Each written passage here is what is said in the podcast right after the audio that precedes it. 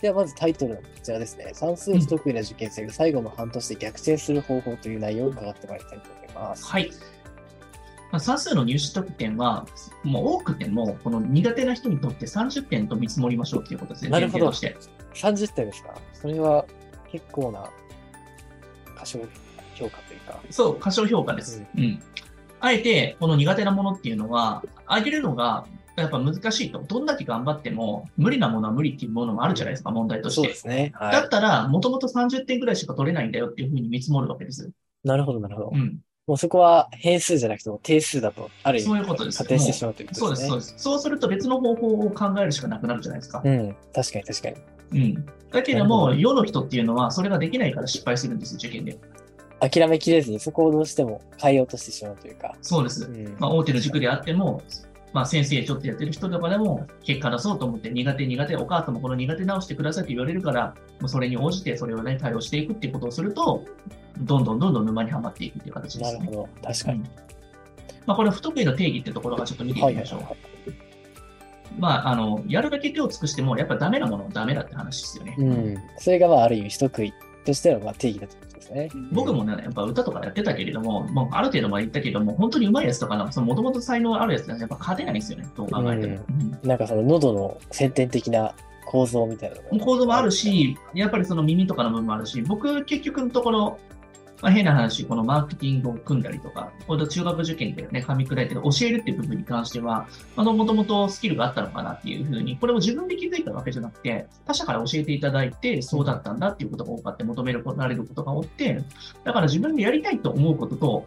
そのなんかあの、求められて勝手に成果が出てもらうしまうものっていうことは、やっぱそこで見極めてはいけないんだよね。うんだから得意なものとかって、なんか意外と自分が好きじゃないけれど、意外と結果が出てしまうってところを評価した方がめちゃくちゃ早いんで、うん自分が見えてない部分の強みというか、そう、だからそれを僕らがプロの視点で担当してしまうと、伸びてしまって受かってしまうってことなんですよね。うんなるほど、なるほうん、だからそれは得意不得第三意者、そうう、ん第三者の目で見ていかなきゃいけないっていうことですど、なるねほ。ど、なるほこれ、まあ、例えば、4科目で満点が320点満点だと仮定しましょう。100、160、60というふうに考えましょうかね。国語算数でね。うん理科社会で。そう考えたときに、算数以外のところで170点取れば200点になるわけじゃないですか。ど。なるほど、なるほうど。んそうですね。確かに。さすが30点だとした場そう合いうことですよ。ね。そして他の科目で170点取ろうと思ったら、どういう勉強します西村さんそうですね。まあ、国語で、例えばじゃあ、80点。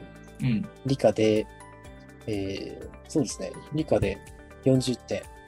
社会で50点とかですかね。そうですそよしてね。 170点取りますね。うんそうですよね。うん。はいなので、そういったところを補っていくっていうことですよね。はい。うん。うん、でそうやって意識していくと、理科社会とかめちゃくちゃ勉強したりとか、国語のなんか知識問題とか死ぬほど詰めたりしません、そうなっていったら確かにその算数を捨てるとなったら逆に他のところで頑張らなきゃっていうエンジそンうそうがそう働きますね。そうです、そうです。なるほどそういう視点でいかなきゃいけない。確かに。だからそもそも不得意なもので50点とかの、そういった高得点を目指していくのは難しいってことですね。まあ、あのそうです6ね割以上目指していくっていうのが。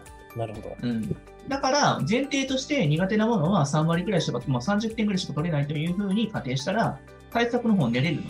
うんうん、確かにでも実際30点ぐらいだったらある意味は最初の大問1とあと大問2のいくつか得意分野さえ作っておけば算数では30点狙えますからね。また他の科目で取れてきて自信が出てくると、最後の空いた時間とかの1ヶ月ぐらいとかで算数のでできなさそうなところとかも時間割いたらできるようになってきたりしますし、うん、余裕ができきるようになるので、ああ、そうですね。攻める姿勢にある意味切り替えられます、そうです、そうですそうです。す。確かまあね、さっきも言ったんですけど、この8割くらいの人が、大概の人はやっぱね、算数のね、苦手なものにフォーカスしがちなので、そういったところが手薄になるんですよね。やっぱり逆にそこを強化していって、こういう視点でいくと、やっぱうまくいって、分かってくるんですよ。に。ああ、確かにそうですね。みんな僕つい算数いっちゃいますね。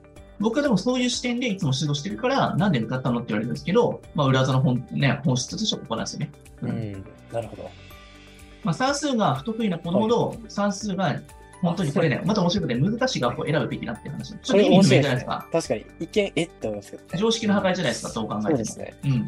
でもこれ、紐解いていくと簡単で、はい非常にシンプルで、不得意な科目の平均点が低い学校の方が有利なわけじゃないですか、どう考えたら。確かにそうですね。なるほど。そうそうなんです。どういうことかというと、当日の問題が難しすぎた場合、そこみんな解けないから、どこで点数取るのかって言ったら、今やったら国、理、社のところじゃないですか。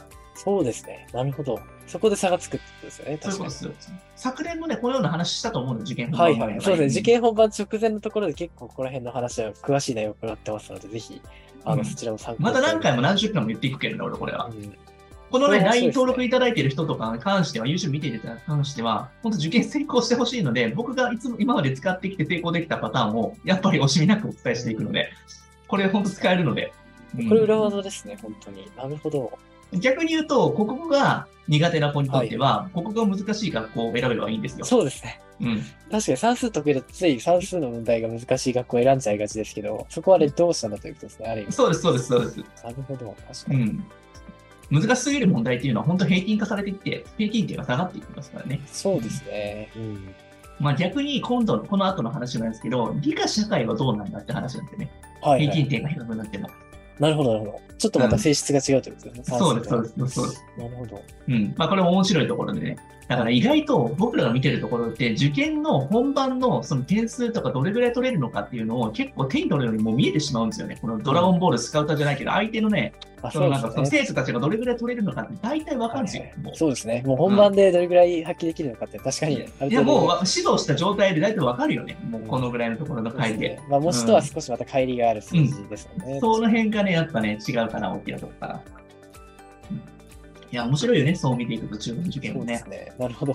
でも、ある意味、じゃあ、苦手な子は30点と見積もってしまえば、そんなに怖いものがある意味なくなってくるということなんですね、これは。まあ、そう考えるとさ、その論理推理力が苦手だってことだから、別のもので補っていかなきゃいけない思考になるからさ、しっかりとさ、理科社会の知識問題を今から準備して、覚えていこうって考え方になるじゃないですか。確かに。まあ、この時期から本当に理社にある意味全振りして強化していくかなり伸びますよね。うんうん確かにそういった思考になかなか働かないのは、まあ、どうせ後でやったら間に合うだろうと思うんだけれども、自分がこのぐらいしか取れないというふうに算数をね仮定したら、もうおのずとね、体が動くと思う んですよ。やばいと思って。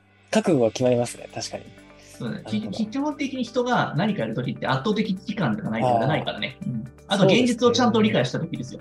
なるほど。 確かに。んそうですね。自分の身の丈を本気で知ったときに、ある意味正しい行動が取れる。まあ、耳が痛くて、本当になんかしんどいなと思うけれども、逆にそれを受け入れた瞬間に、あともうやることって明確だからさ。うん。なるほど。排水の陣を知るというか、ある意味そういうところがありますいね、やでも確かに、はっきり言って4年生、5年生からそういった話の内容とか理解してたりとかしてたら、全然違うと思うよ、やっぱ、対自策分も。の強みをちゃんと把握するということですね。確うかにん。こういうことだね。ううんん。まあ結構なんか、初めてこの話を聞いた人にとっては、結構衝撃だったかもしれないですけどね。そうですね、まあ、特に一番最後の算数が不得意な子ほど算数が難しい学校を選ぶっていうのはなかなか面白い裏技かいや、なと御思いま三す。家とかまさにそうだからね、本当に。うん、意外とじゃあそこは穴場だということですね。うん。あ、でも、女の子の女子校とかだとさ、結構豊島とかださ、割となんか難しかったりするじゃないですか。うん、そうですうね。ん。なんか女子学院で国語とか難しすぎるじゃないですか。はい平はいはい均点とかそんな上がんない気がするけど。国語で逆にあまり差がつきづらいということですよね。そうそうここ。だからなんかあまりにも難しすぎる学校って自分が苦手なところで他取れてるところを選んでいったらいいんだよね。は。うんまあ、僕の YouTube でもね、これ結構ね、ちょいちょい言ってんだけど、何言ってんだろう、こいつさんも思ったと思うんですよ、きっと。そうですね。ちょっと受け入れ方が聞こえますよね。うん。面白いよね。うんまあ、裏技だよね、完全に。そうですね。じゃあ次行きましょう、ありがとうございます。でははい次の内容